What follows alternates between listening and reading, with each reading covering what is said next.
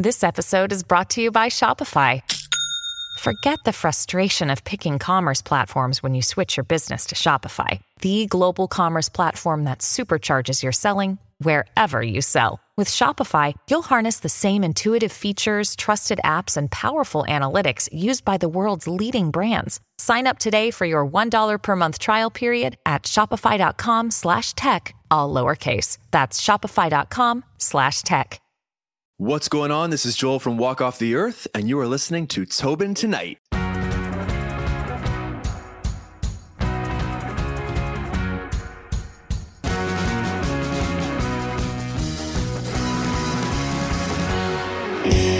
Welcome to another episode of Tobin Tonight. We're here with JC. Yes, sir. Uh, from Walk Off the Earth. I'm so glad that you took the time to come on this podcast. My I pleasure, was going to start off with a Harry Caray impression because I have the hair and the glasses. I'm like, oh, welcome to welcome to the show. But it's great That was to good. have you. That was good. Yeah, I'm going to take these off because it's like it's kind of bothering me. But um, Okay. Okay. I want to ask you first, like, tell me a little bit about how this band formed. We're going to get like all over the place. Totally. These what these conversations do. But Absolutely. tell me a little bit about it because, like, doing a little bit of reading, I think it's like 2011 it started. Sure, man. Uh, my my entry point was 2011. The band had been going for a few years at the local level um, with a prior personnel, essentially, right? With our guy G, who is still like he's really the founder of the band and continues to be the uh, the leader of the band. At that time, you know his uh, his buddy Ryan Marshall, and at that time the original drummer, drummer from G's older band, Pete Kirkwood. So they were a trio for years, did their thing, you know, in the GTA, doing the bar circuit, doing the thing. Their their kind of biggest break uh, at the time had been a couple dates on Warped Tour, which if anybody uh, knows what that is, it was it was a big look for for many years until I think they just recently in the last few years hung it up. So that was the early early days. While that was going on, I was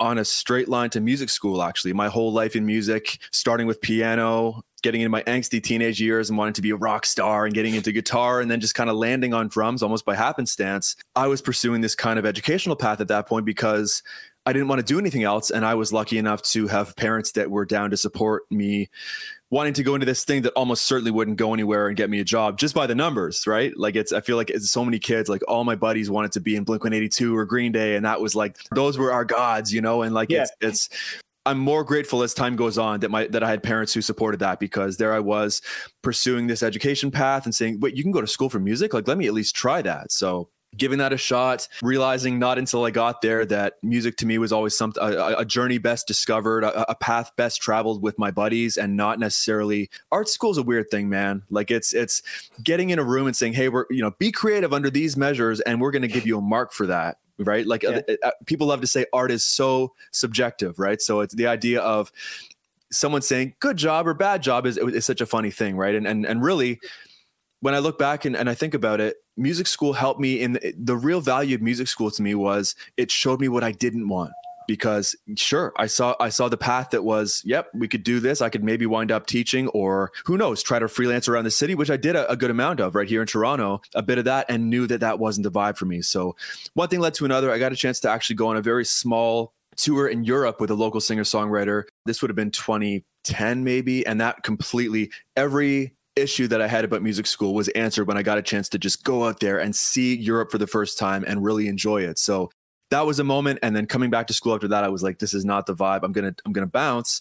Went back back home to Burlington, Ontario. Had always known about WOTE from from coming up in smaller bands and getting a chance to share stages with them and stuff. But I'd never actually gotten in touch with the guys until a mutual friend, a buddy that I went to high school with, a trombone player, Tyler Norton, had done a few Warped Tour shows with them. And at that time, Pete Kirkwood was just about to leave the band, the original drummer. So enter me and uh, getting a chance to chat with G. And at that time, like WOTE had just started doing YouTube and like I think there was like 3,000 subscribers total, right? And essentially getting in, chatting with G, saying, "Hey, you know, we're just gonna we're doing this thing. Like we're we're starting to, to kind of do this YouTube thing because like you know we all we've known up until now is we're gonna pile into a van and just try and like hit the open road and try to get people interested in, in our music.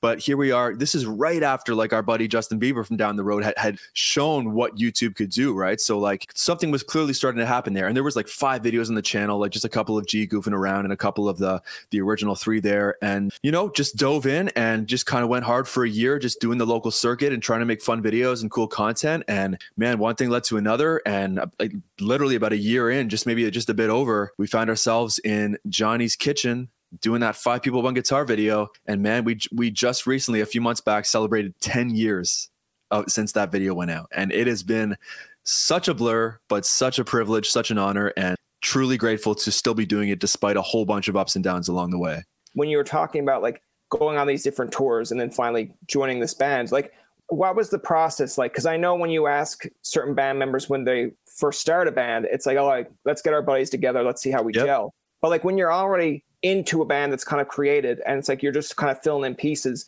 was it tough for you to be like because again as your role in the band was it right. tough to be like hey i actually think we should do it this way. Or were you kind of like whoa they're, they're already doing well. Like i'm just here. Like how was your perception of that? It's a great question man. It, I, I entered at, at a really good time in the sense that Gianni and marshall were working on funny enough, a forthcoming LP that never saw the light of day because things went crazy and we ended up going a totally different direction. But the guys were far enough along getting new demos together where they were screaming for drum parts. So pretty much right away, that was really kind of my if, if there ever was any form of audition process, it was like, yeah. hey, here's a demo we just cut, here's a bed track let's see what you got. Let's throw you in. You know, we uh, we have a, a long standing connection to a studio in Burlington called B Town Sound, and our buddy Justin Coop, G for the longest time owned a room in the back actually, and that's where a lot of the first WOTE records were made. That's where the first kind of big big major label release was done. We've moved on since, but uh, just so many memories there, and we still find ourselves back there doing doing various things. But yeah, what an opportunity to like hit the ground running and be like, oh, okay. And I feel like that's almost a, like, what an ideal situation because like the other side of it is like hey learn all these songs and and you know some i had done things back in the day where a band would want me to learn things beat for beat where how, how, it was done on the on the record or do things absolutely not how they were done on the record like some or somewhere in between here was a chance to really just not i'm a serial overthinker just to not let that side get to me and just be like oh i have no choice but to just deliver right now. And obviously it, it worked out. It, what's what's funny is that the guys loved that and we really started to kind of build a, a vibe that way. This is when also mike taylor rest in peace had, uh, had just joined the band. So there was there was this new vibe and there was like you could tell that the guys much as g is very much like a he's the he really is the is, is the visionary at the end of the day. We've all we we all, especially over the years, we've all kind of like found our ways to contribute and to to bring ideas to the table. But it's G's baby at the at the end of the day. Even with that in mind, at that time, you could tell that there was a real shift happening, and like G has always been like this is going to be the biggest band in the world and we'll do whatever it takes to get it there which is like so much respect for the guy but there was this moment where it's like okay possible new drummer we just added a keys player there's room for this to really kind of go in a potential new direction without compromising what started walk off the earth in the first place right? So i guess that's a roundabout way of saying you have your input yeah. I eased my way in but i did find those moments and what a great moment that was to start to get more and more and certainly over over these years get more of a, a creative input and you hear about the bands that don't have it that, that don't make it in the long term and they have the creative differences or this sort of stuff. Like fortunately pretty much off the hop there was an opportunity for me to have my voice heard even in a you know certainly just getting started. I was the, the kid who just dropped out of music school right? These guys have been going for a while. I'll always be kind of the baby of this band which is funny because i'm 33 now but you know yeah just just being grateful for the fact that like there was such a creative void in my system coming off music school hoping wishing that it was going to be the answer that i was looking for knowing definitely that it was not going to be and wanting to kind of seek that creative fulfillment elsewhere and find it pretty much on a first try with WOTE is something that I will forever be grateful for. And things really only got crazier from there. I, I think it's interesting because you when you were mentioning, of course, about the social media side, and like I guess in this term, YouTube. Like I remember maybe being it was either in I, I want to say high school because we've moved on like from a different house since then. But like yeah, I remember Bo Burnham being like just kind of blasting out of YouTube because it was yeah. like welcome to YouTube. It's like you don't know what you're missing. Just try searching women. And I, I recite that because I remember looking at this YouTube live and I was like, like I grew up on Much Music, so the YouTube live thing was kind of like a like a branch of like, okay, this is interesting. Yeah. And then like now you look back and be like, holy crap, like that was like so many years ago. But like look at the people that kind of came out of that. And when you were mentioning about Justin Bieber and like starting in YouTube, I want to ask you, it's kind of like a bit of a two-sided thing, but it's like obviously YouTube garnered you a fan base. Yeah. Like obviously. But like now we have the social media where I feel like you've got Instagram, TikTok, and like that's got to be helpful to people like this band because they're very innovative. Like I know, like I can't say I sat down and watched the episode, but it's like you know you're on Ellen doing the whole thing yeah. of like the yeah. five with the guitar or yeah, whatever, like right, all these instruments. And I was like, okay, I don't remember watching it, but when I was doing the research, I'm like, that got to be like really cool. Like you're on Ellen, and this is what oh. you're on Ellen for. But like now, you go on TikTok and Instagram, you see like some videos, you're like, what? Like, how did I end up here? Like, yeah, this does not yeah. appeal to me. But like, yeah. I remember just scrolling through now that I'm in podcasting, you got to be like very energetic. So I think it was like Sarah was the one that was on the TikTok or whatever. And she's like, hey, like, check out this new song we're doing, like, bet on me. And I was like, why does this band sound familiar? And I remembered like it was in university. I had heard nice. covers you guys did. And I was like, like them. And like, I'm not making fun of you for you guys. Cause like, you know, a lot of musicians happen this in my, in, in my phone, but it's like, you get a song, it's popular for that time, and then it's like, okay, you listen to it, and then suddenly it kind of drifts away. You're like, of oh, course. What happened, what happened to that band? It's like, they continued. You just didn't continue to keep up with them. Exactly. But then when I seen Sarah's post of like, hey, check out this song, and then like silence the piano, I was like, I was like, you, you motherfucker, you can't silence a piano. That's the whole point. And then it's like, and then when she started playing it, I was like, all right, have they shown other preview clips? So I scroll down, and then you see them go like, hey, check it out. We're all playing, and I'm like, how can you do this? But yeah. then I waited, and I was like to the point where I probably sent a message to the to that account. Now I don't know who managed the account, where it's like, hey, we want to hear from you. I was like, I've never done this for another band. So then I was like, oh, let's take out our rap school genre. So then I yep. put in like my own quote. Tyler Shaw did a great job. Yeah. Of his. And then I was like, oh, I'm very interested in who wins because now I've heard so many, but like that's the whole power of social media and YouTube. Yeah. So I Open feel like challenge. Yeah, like how do you now with the social media that you have with Instagram, TikTok, all these, yeah. like, do you find like the fan base has kind of grown because of all this? Because they can keep up with you anywhere. Like if Sarah goes out on the street and she just takes her phone, like, "Hey, I'm out on the street today." There's like five people like, "Love you." Yeah.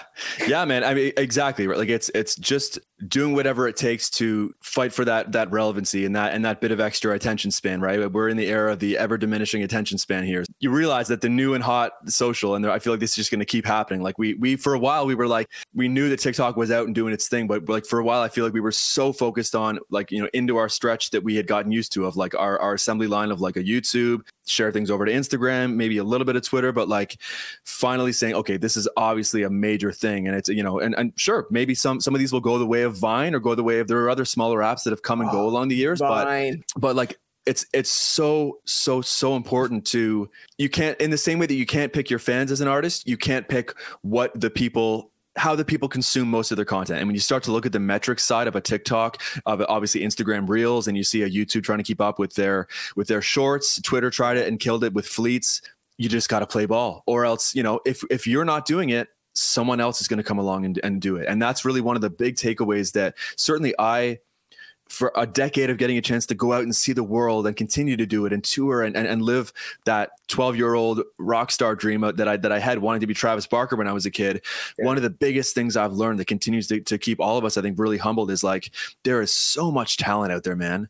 And if we aren't grinding every day and continuing to find cool things to share and neat things to, even if we see another TikTok and we're like, oh, that guy, funny enough, G had seen a four guys playing on one guitar, which which ended up being us. We're going to one up that. We yeah, still yeah. do that a lot with certain TikTok things. That's a really cool idea. Let's make it way crazier. That's something that we continue to do because we know that if we're not doing it, someone else is going to be doing that, and they're going to be getting that attention span and cornering the market that way. And there's no shortage of talent out there. And as time goes on, there are increasingly easier ways for people to get their talent to share their talents with the world. And there's no option but to keep try to keep up with that keep that momentum going because it's there's no other way really. And that's we know that's what's got us here and that's what's kept us here and enter the pandemic. And because we're we've been such an internet focused band over the years there we were getting called by every brand out there to do either like a like a some sort of brand deal with them or like we, we've always done pretty well with like corporate gigs right? And like we've come to be known for this pretty entertaining live show. So we'll get yeah what used to be, hey, we're going to fly out to DC for for two days and, and perform at a thing and fly back.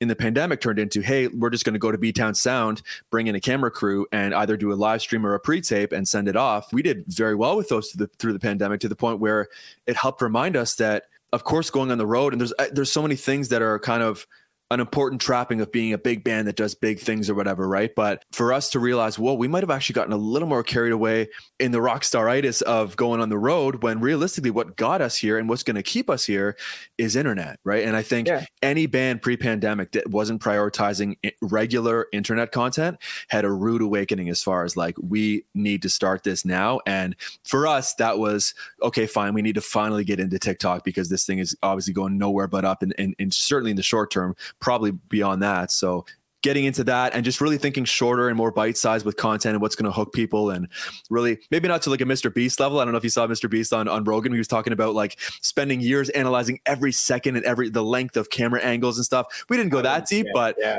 essentially what used to be and we still will we still do them and, and we'll continue to do them what used to be a four or five minute video of us maybe like we have we have a hey ya cover that's like absolutely insane there's stuff happening like being thrown all over the place the whole time let's take the ethos of that let's take let's take a few of those moments and try to cook them into a quick thing that someone's going to want to share or watch a million times in a row and get really excited and and to, just to answer your question of course we're starting to see a whole variety. We've always had a kind of a crazy demographic reach, but certainly yeah. now with the TikTok, like the numbers don't lie. They say that you know a lot of younger folks and and not even millennials anymore. I guess Gen Z and whatnot, right, are are on there. So definitely tapping into a little more of that demographic has been very much a thing. And we see it when we we're about to for the first time in almost definitely well over two years hit the road as of june 1st and i'm sure we're going to see that kind of more youth leaning crowd where what used to be honestly man like us like we would have everyone from grandparents to toddlers to parents to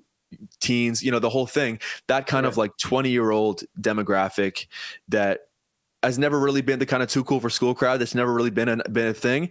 They yeah. see us doing the TikTok thing and the open verse challenge and working with rappers and whatever, and they're like, "Oh, these guys might actually be worth my time." So, yeah. you know. Look, Bumble knows you're exhausted by dating. All the must not take yourself too seriously and six one since that matters. And what do I even say other than hey? well, that's why they're introducing an all new Bumble. With exciting features to make compatibility easier, starting the chat better, and dating safer. They've changed, so you don't have to. Download the new Bumble now.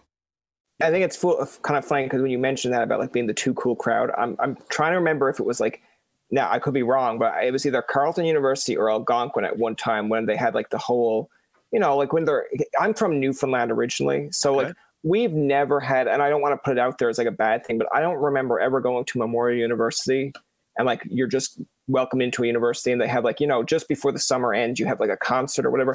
I don't remember that at month i ah. don't. Now it's not saying that they haven't had it it's just probably i born and raised here you kind of get that hometown syndrome where it's like i know everything about this place. Yeah yeah yeah. Like this is i'm too cool for this place. And then when i went to ottawa and i think it was either carleton or algonquin that maybe you guys had done a show there for like an opening. Yeah and um, i remember reading it and i was just like I'm too cool to go to these things. Like yeah. I don't care if classified is there. It's like classified is in my neck of the woods. I'm not going. Yeah. And then yeah. now it's like when I go there and you see like Carleton be like, well, this it's like lights will be here and like I'm like, oh, I kind of want to go see lights. It's like I don't yeah. have to pay big money to go see lights. That's great.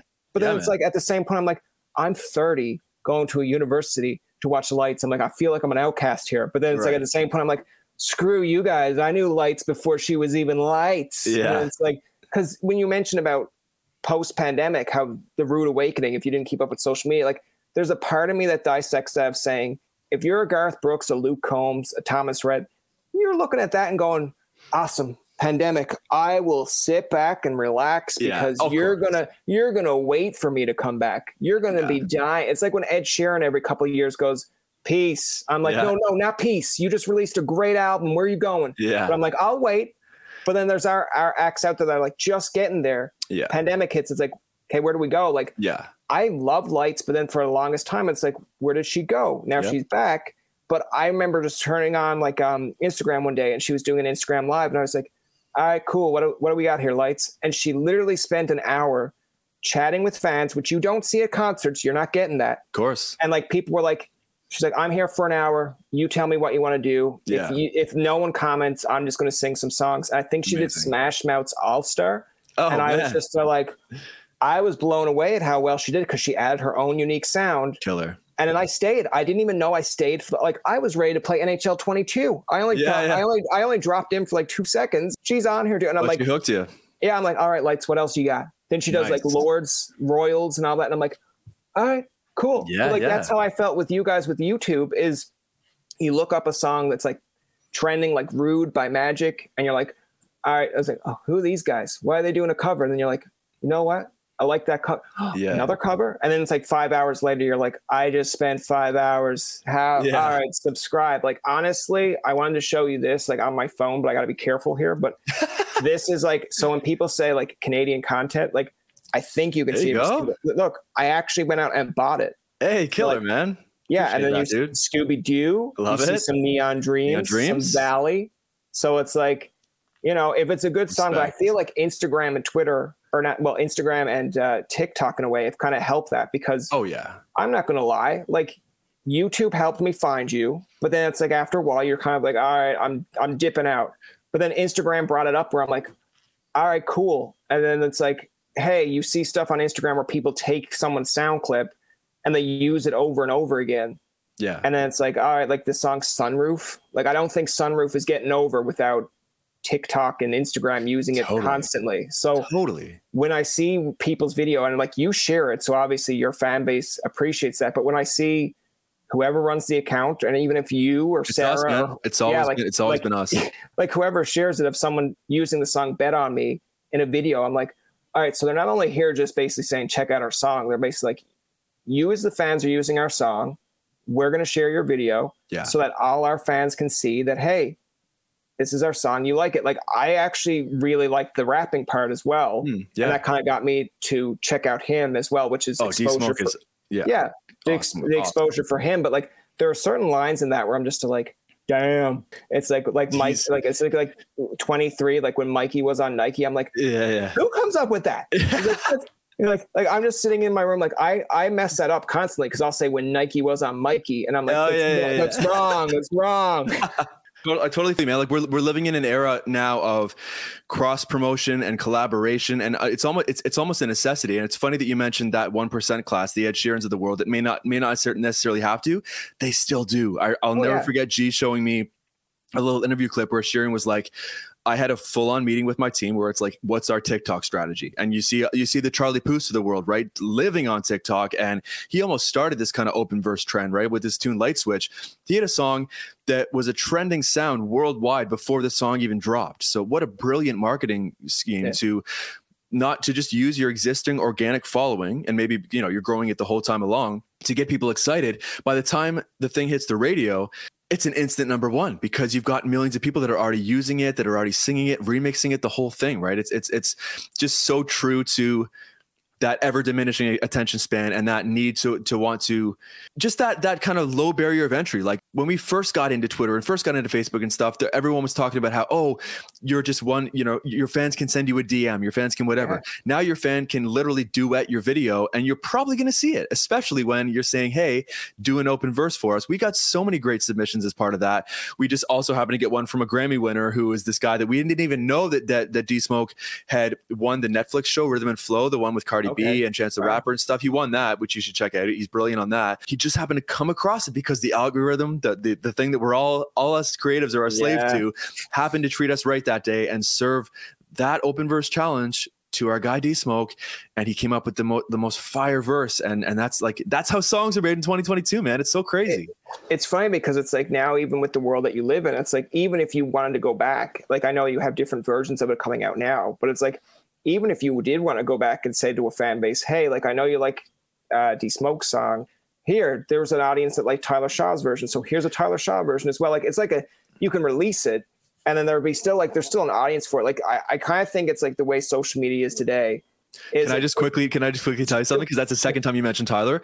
I don't know when this is coming out, but it's fine. This will be this will be the first time it goes out there. We just finished cutting the Tyler version last night, so oh nice We Okay. are. It's, uh, it's so funny because you're like, "What? We we just did that."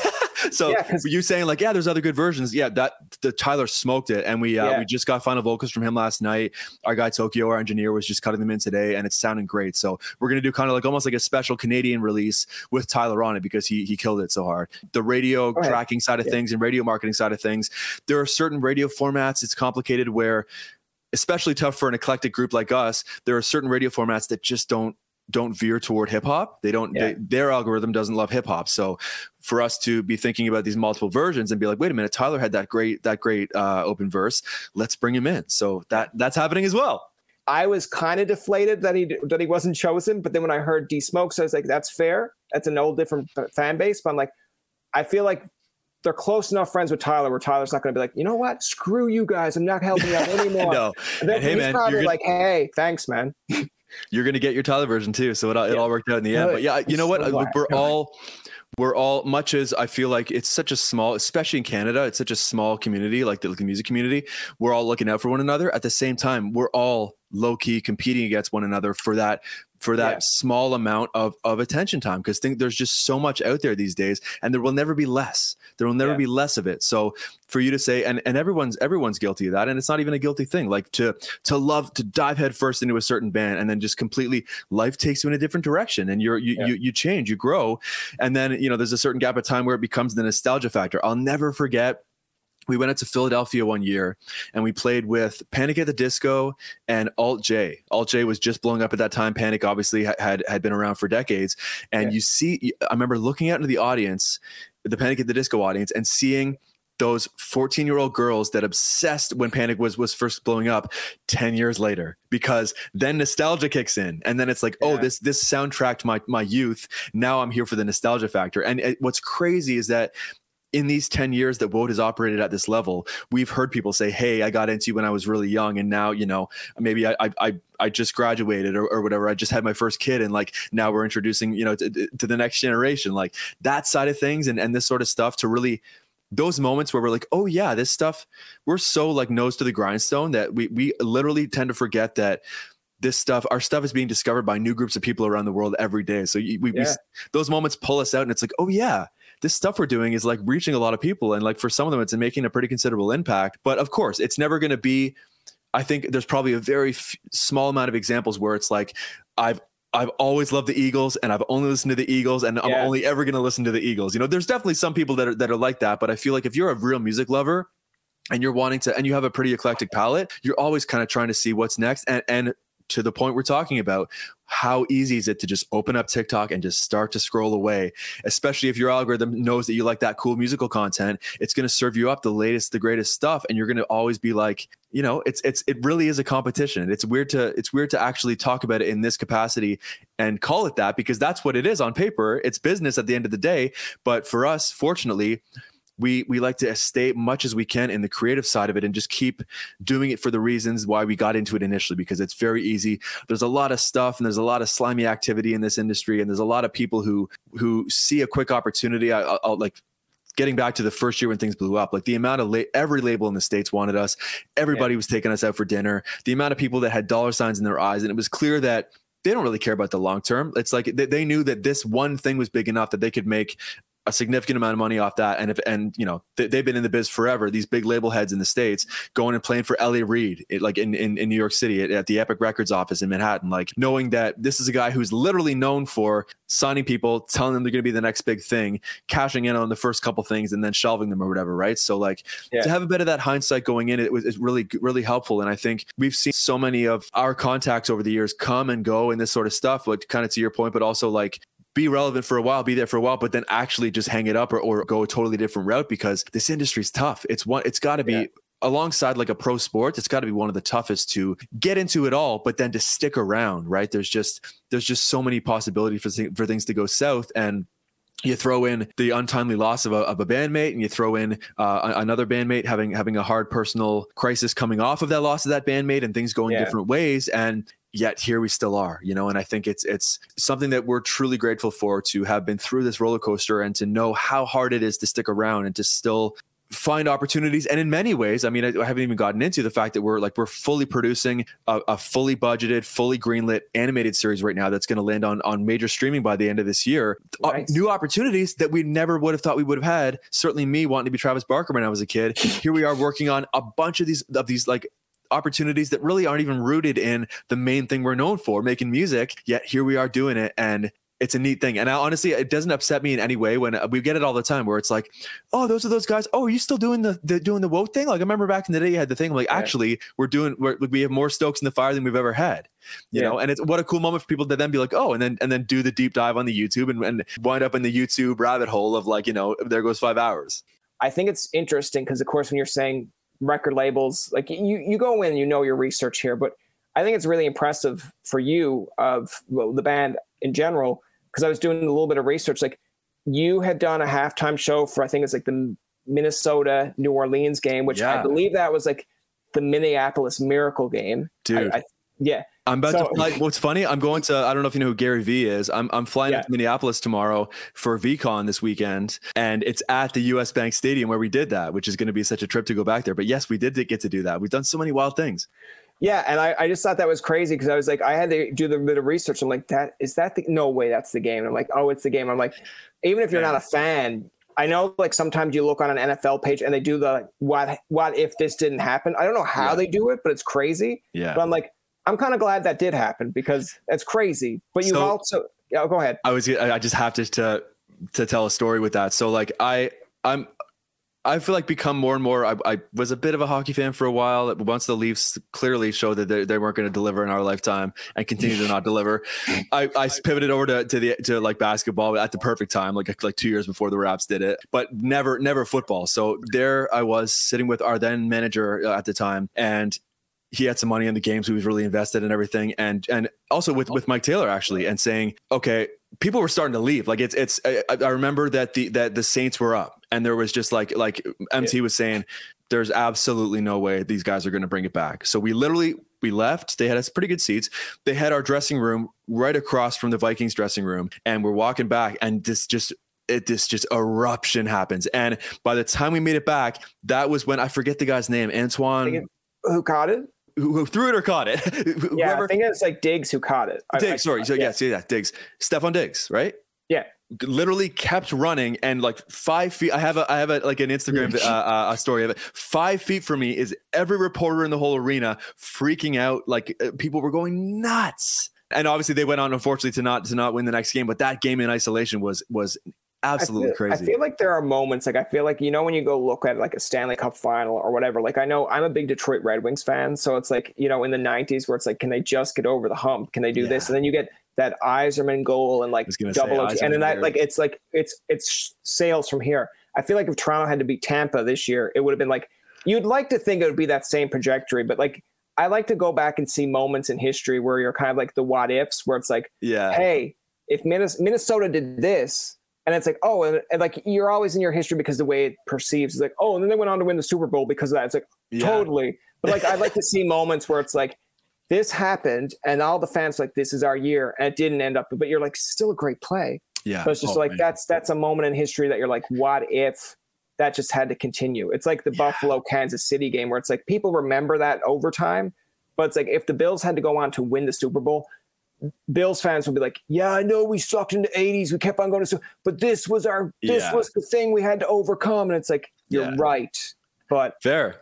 Right. I, uh, I I threw up a tweet recently because I just saw that it was it was the anniversary of uh, of the shot, the Kawhi, the, the Game Seven Kawhi shot, and I put up a thing saying um, basically saying that it was one of the greatest moments in Canadian sports history. And my buddies, like my one buddy who's a diehard Winnipeg Jets fan, actually both of them were just hounding me saying this is not even in the top ten, and they're going after all these isolated moments. And my whole argument was, well, those are great moments, the ones they were mentioning, but they didn't actually lead to contribute to a, ch- a championship run, right? Like yeah. that moment is great because it was the reason that got us to the Eastern Conference and got us to actually go the distance and got Kawhi the, the FMVP and the whole thing. I, I mean, obviously, it's it's people can argue about sports all day long, and, and my, my two buddies, those two buddies would joke that that's all that Twitter's good for these days is arguing about oh, sports. Yeah. But it's funny what that means to those guys who are really who are a lot more legit as far as li- lifelong sports fans than me. Just funny that I could ruffle feathers that much by saying like this guy. They were saying, oh, but he's not Canadian and this sort of stuff, and like they're pulling up examples like some Rocket Richard stuff and like the USSR yeah. goal back in the day and this this sort of stuff, and like yeah, but what about first of all in our lifetime,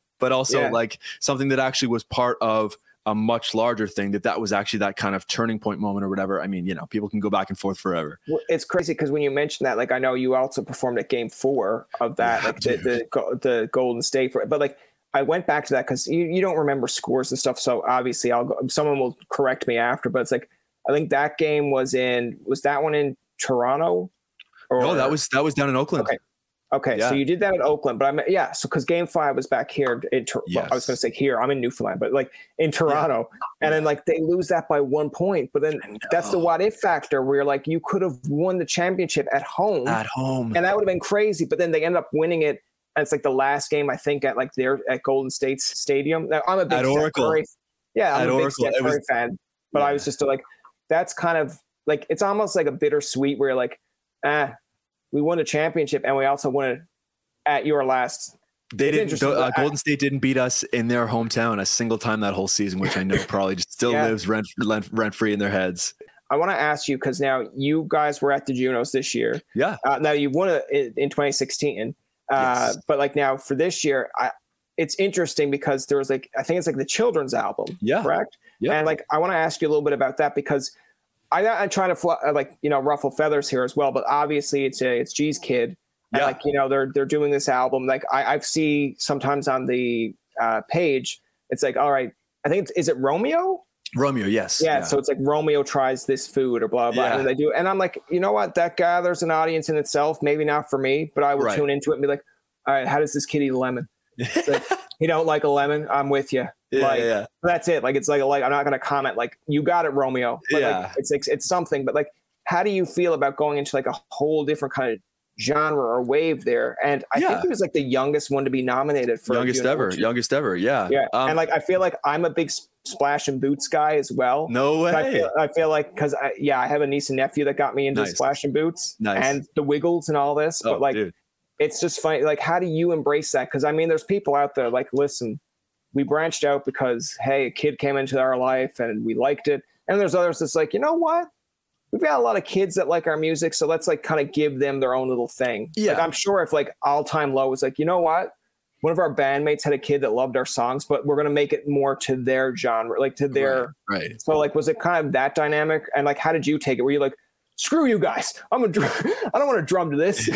so yeah, man, it's interesting. Like it's it's definitely not. I mean, it, like it's it's we. I feel like we have so synonymized our, our our brand with anything goes to the point where like we have like we've covered Iron Maiden and we've done like we've covered the whole gamut. So when this came up and we saw an opportunity because Romeo, uh, if you're if you're not aware, for anyone listening is unaware, this kid will try like the weirdest foods in the world, and most kids just like they need sugar at all times, right? Yeah. This kid will try the weirdest most bitter, strangest, smelliest stuff, and and is like basically a carburetor. He'll, he'll take he'll take it all. But when it came time to think about the music side of things, we thought, hey, what if you know? Obviously, yes, we do have that that younger audience that we can tap into. People all the time tell us like, "You guys are my babysitter." I just put on a YouTube playlist and I just let it let it go.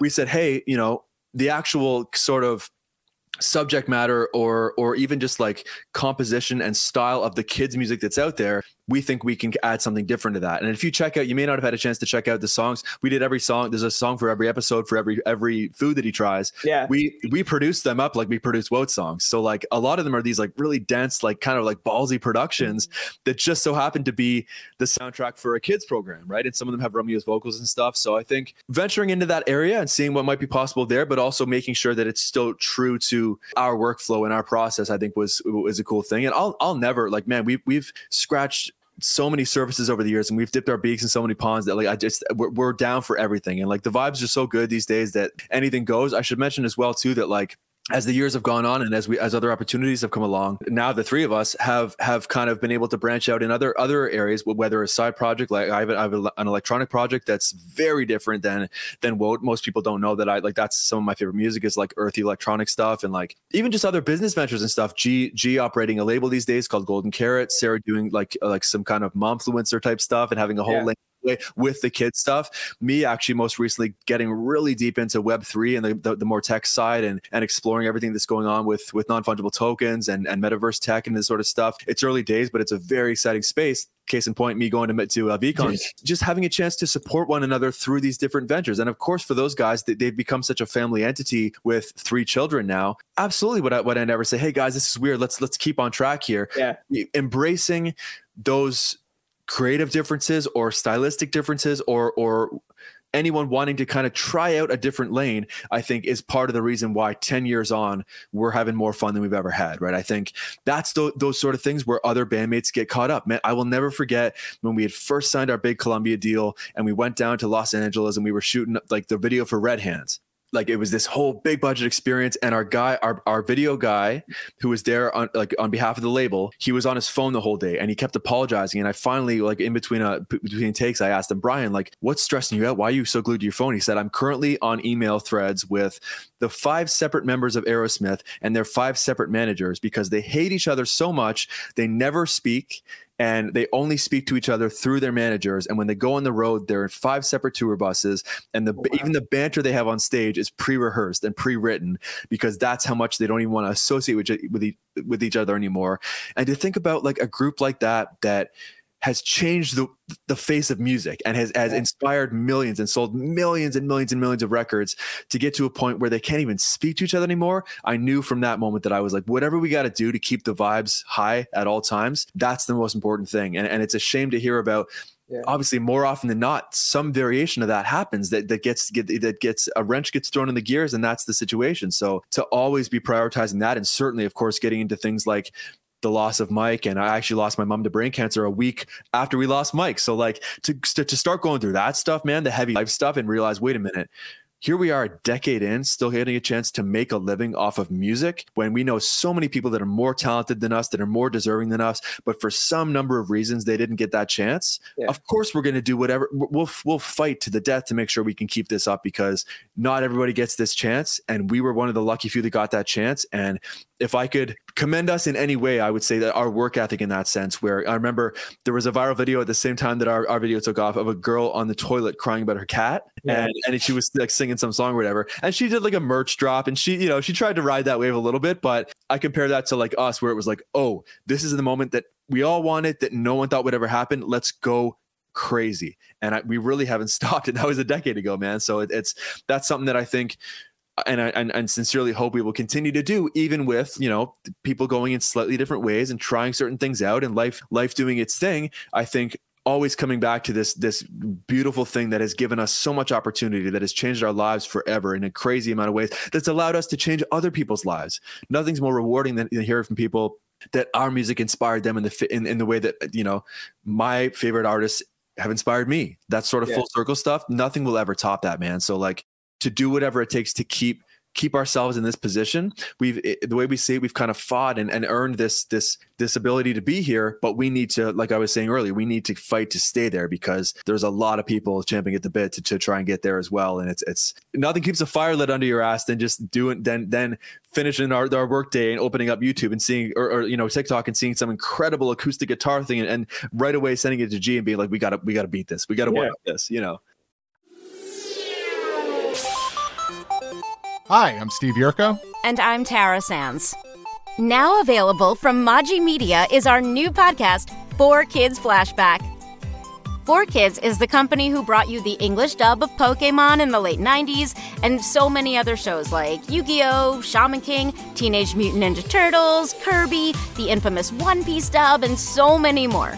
We'll be talking to the people who worked at 4Kids actors, directors, writers, editors, producers, engineers. You get the point. And hopefully get the answers to questions both you and I have about the company. I actually worked there as a voice actor on some of the shows. And I was a kid watching the shows and remember way more than Tara does. and thank God for that. Steve is actually a professional storyboard artist, which gives some really unique insights into anime and animation. Subscribe today wherever you get your podcasts. That's the number four Kids Flashback. I want to ask you because again to kind of close it out, uh, like maybe two more topics here, Yeah, but man. like Mike, uh, or, or, like I feel like it would be kind of very passive of me to not mention him at Mhm. all. But I want to ask you because you did mention, of course, about losing your mom as well. Like, Yeah. take me through that because I believe you guys were supposed to like do a few tour dates or go at a certain uh, venue. Yep. And two polar opposite scenarios. My mom diagnosed with brain cancer and had actually a, a year to the day uh, uh, of, of time left. Which, as much as that initial hit of the news is so tough, man, you know, it's you. you I feel like everybody knows someone who had a situation where they didn't have a year of lead time. For Yeah. us to know, obviously, it's, it's it's it's a horrible thing, and it's it's the amount that I've changed and the amount that we went through as a family, and and the whole thing is awful. But to at least kind of brings back this this whole thing that people talk about sometimes where it's like if you if you could find out your moment your time Yeah. would you want to know? And just just to know that what the prognosis was and or sorry it was 14 months rather was the prognosis and 14 months to the day she went. So to know there was a situation where we had lead time and i was able to kind of restructure my life around making sure that time could be there versus a mike where so man we were it was was it the 30th of december? We were and he and he had he had passed the night before we didn't know this yet. I wake up the morning of 30 December. We're heading up to Niagara Falls to do the New Year's broadcast. There you go. And and I'm about to leave. And for some reason I woke up that morning and my mom was getting bad. We knew she was getting close to the end. She was starting to ask, like, when are we going to the hospice and stuff? Like she she much as she the the, the cancer had kind of really sort of decoupled her from reality. So she had moments where she was like basically asking us like when when is it going to be time? Because I feel like it's soon. So I just woke up with this weird feeling and I was like, I'm gonna check my dad's location. And I checked my dad's location. I'm from actually from Paris, Ontario. I checked it and he was in the at the Brantford General Hospital. And I was like, okay, something obviously happened there. And right as I was about to call him and see what was going on, Gianni called me and said, Hey, have you left to head up for sound check yet? And I said, No. He said, Well, don't.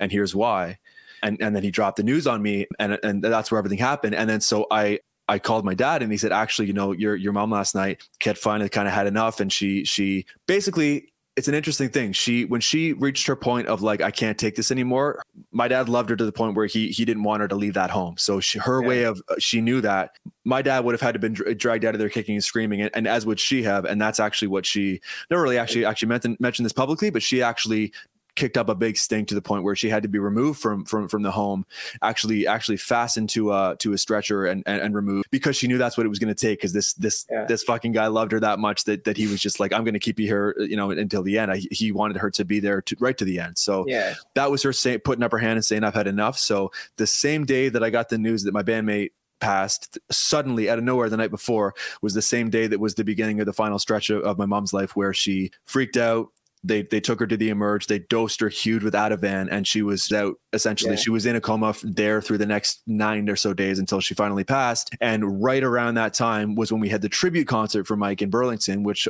the Barenaked Ladies came out the arkells guys came out it was an incredible night the BNL guys coming was an incredible moment. And just like, you know, it, it's, Yeah. but just the, the, obviously that being, uh, uh, me being like, okay, this is clearly the bottom. Like it's, it's, I just lost my bandmate suddenly and my mom finally, after a year of, of the biggest ups and downs I'll, I'll uh, hopefully will ever encounter.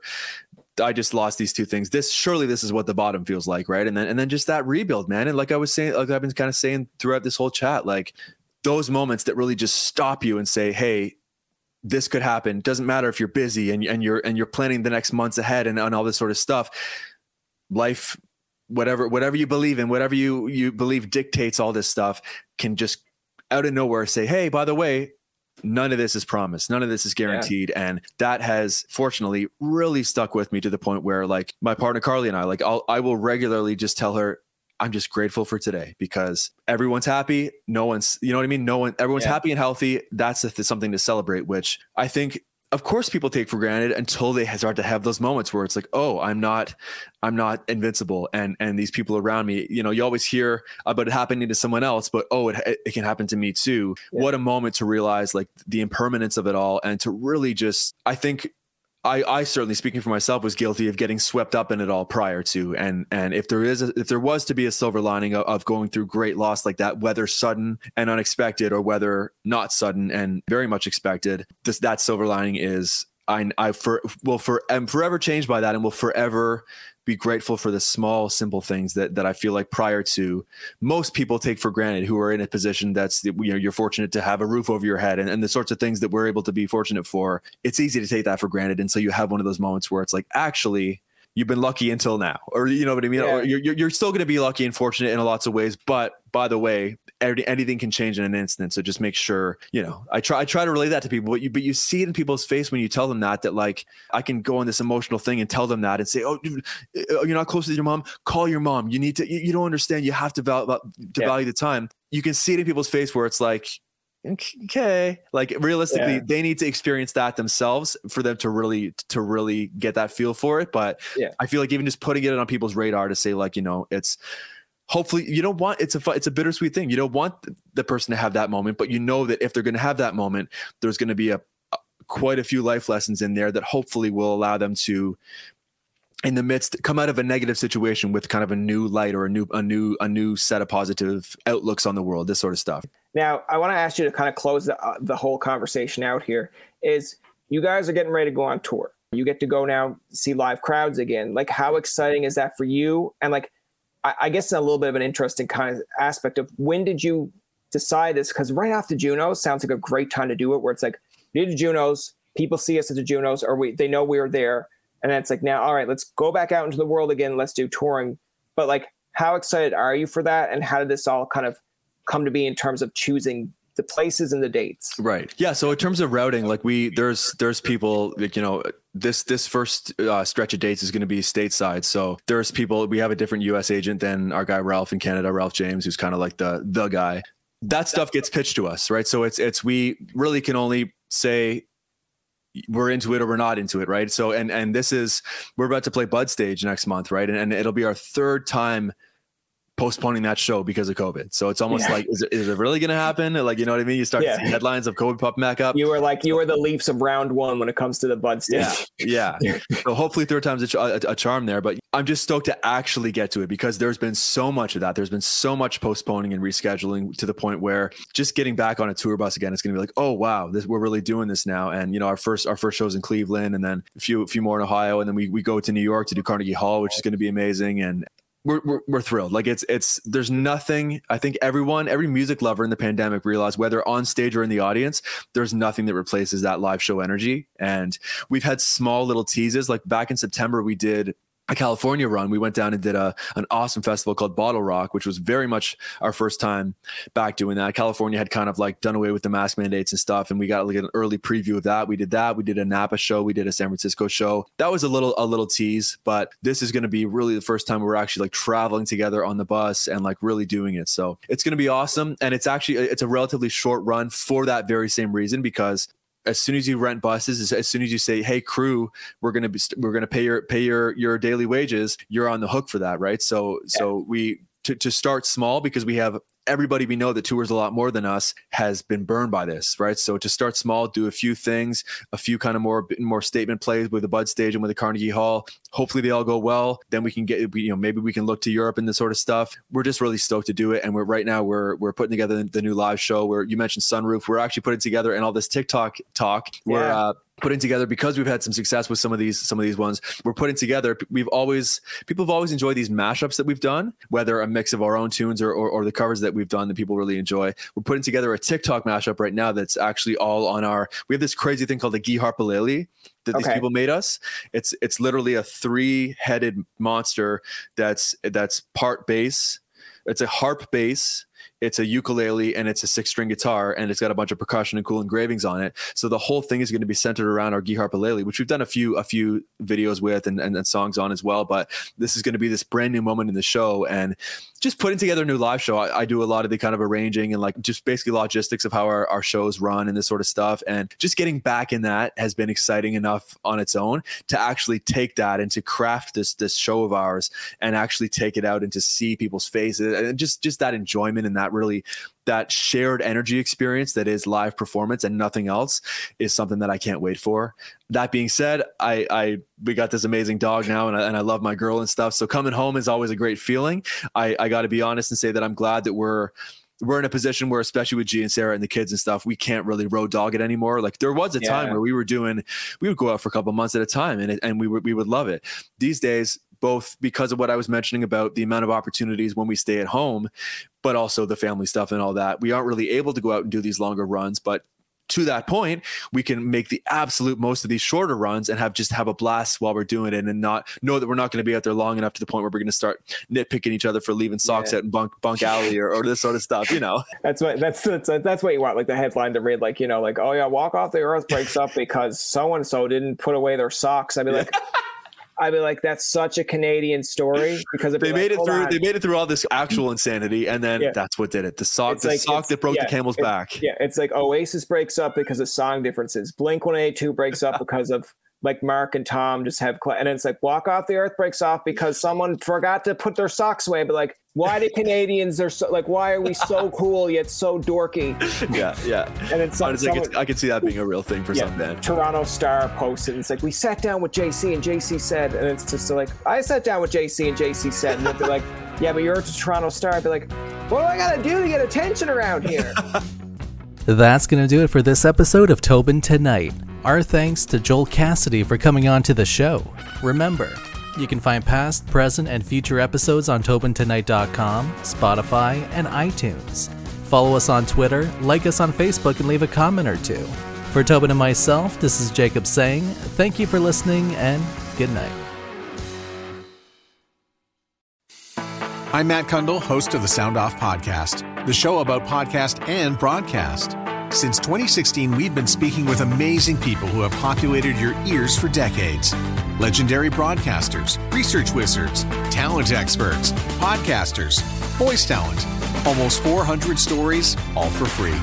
Subscribe or follow the Sound Off Podcast on Apple Podcasts, Spotify, Amazon Music, or at soundoffpodcast.com. Do, did, Will, the Story of People podcast is now available on the Crier Media Network. The first five episodes are here and feature some incredible guests that fit into one or all three of those categories. Ready? Tara Sloan from the San Jose Sharks Undercurrent podcast at NBC Sports. Marianne Iveson from Iveson Voice and the Let's Take This Outside podcast to talk about the world of outdoors as well as voiceover land. Ariana Hunsicker, future Canadian Paralympic swimmer, already winning tons of awards for this country. Scott McGregor from the Hot Wallet podcast to dumb down the world of crypto, Bitcoin, and NFTs so you don't have to. And Jackie Holowati from Climate Pledge Arena in Seattle, Washington, the first net zero carbon certified arena on the planet. Wherever you get your pods, wherever you watch your pods, and on the Crier Media Network. Another Sound Off Media Company podcast.